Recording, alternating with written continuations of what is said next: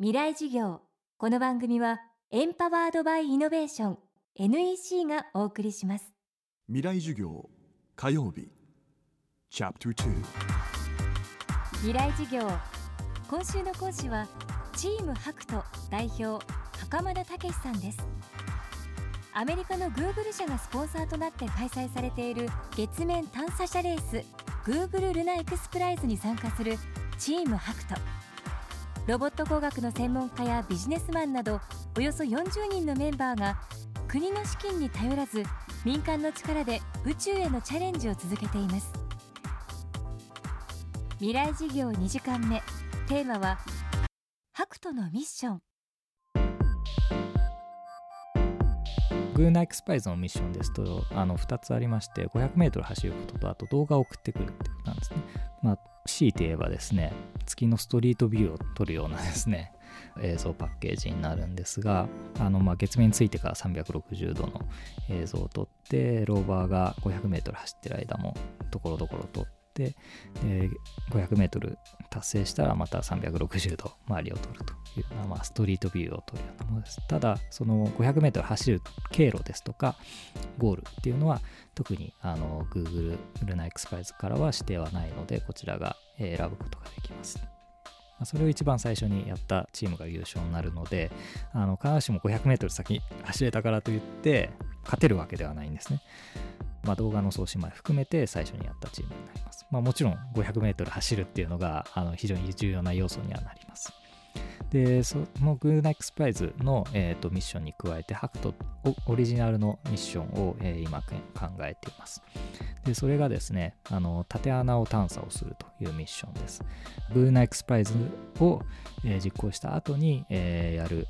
ミッションとして縦穴探査を考えています。月のですね、えー、地下に、えー、洞窟があるというふうに言われています。まあ、昔溶岩が通った後になるんですが、えー、その洞窟への、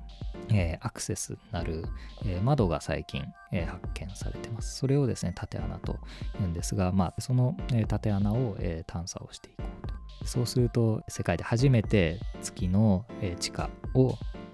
の映像をですね、捉えることができるという非常に科学的にも意味のある探査が、えー、その縦穴の探査になります。ただ、まあ、そのコストをですね、スポンサー企業さんなりが、まあ、あのカバーしていただいた場合に限り、あのそのプロジェクトは実行する予定ですけども、まあ、そういった今後のですね、月の発展に寄与するようなミッションも検討しています。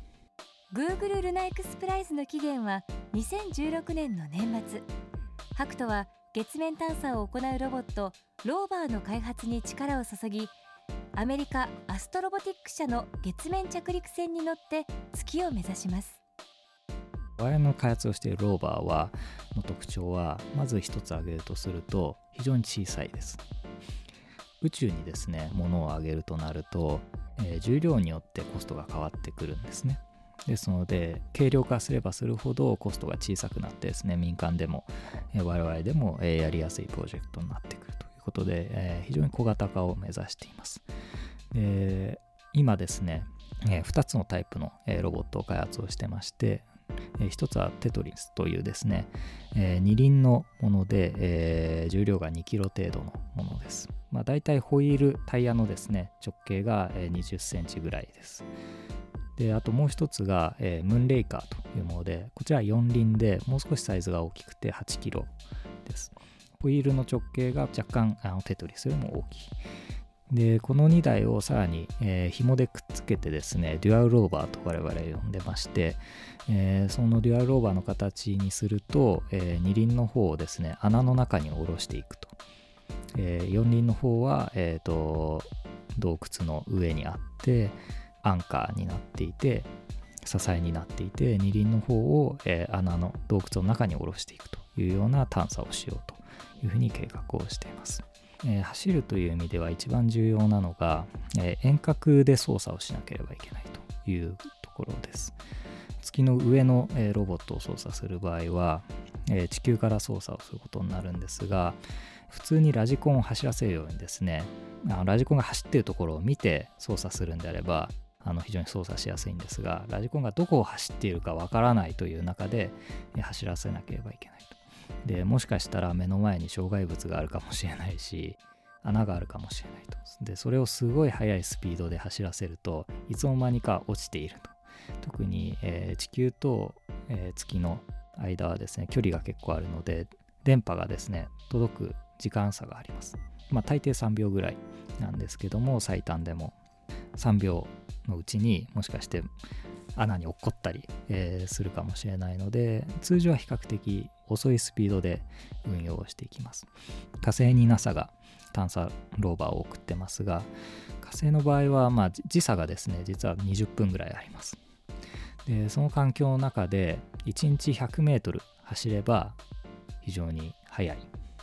ただそこまでノロノロ走るとですねやはりあの優勝できなくなると 思うので、まあ、あと月と火星の距離の差もあるので、えー、まあ我々はもっと速く走ろうということで 500m 走るのを45時間で走ろうとしています。チームハクトの月面でのチャレンジは来年7月以降を予定。有力なチームに贈られる中間賞も受賞し優勝最有力候補と目されています。未来事業。今日のテーマはハクトのミッション。講師はチームハクトの代表袴田武さんでした。明日は宇宙開発の未来をテーマにお届けします。未来事業。この番組はエンパワードバイイノベーション NEC がお送りしました。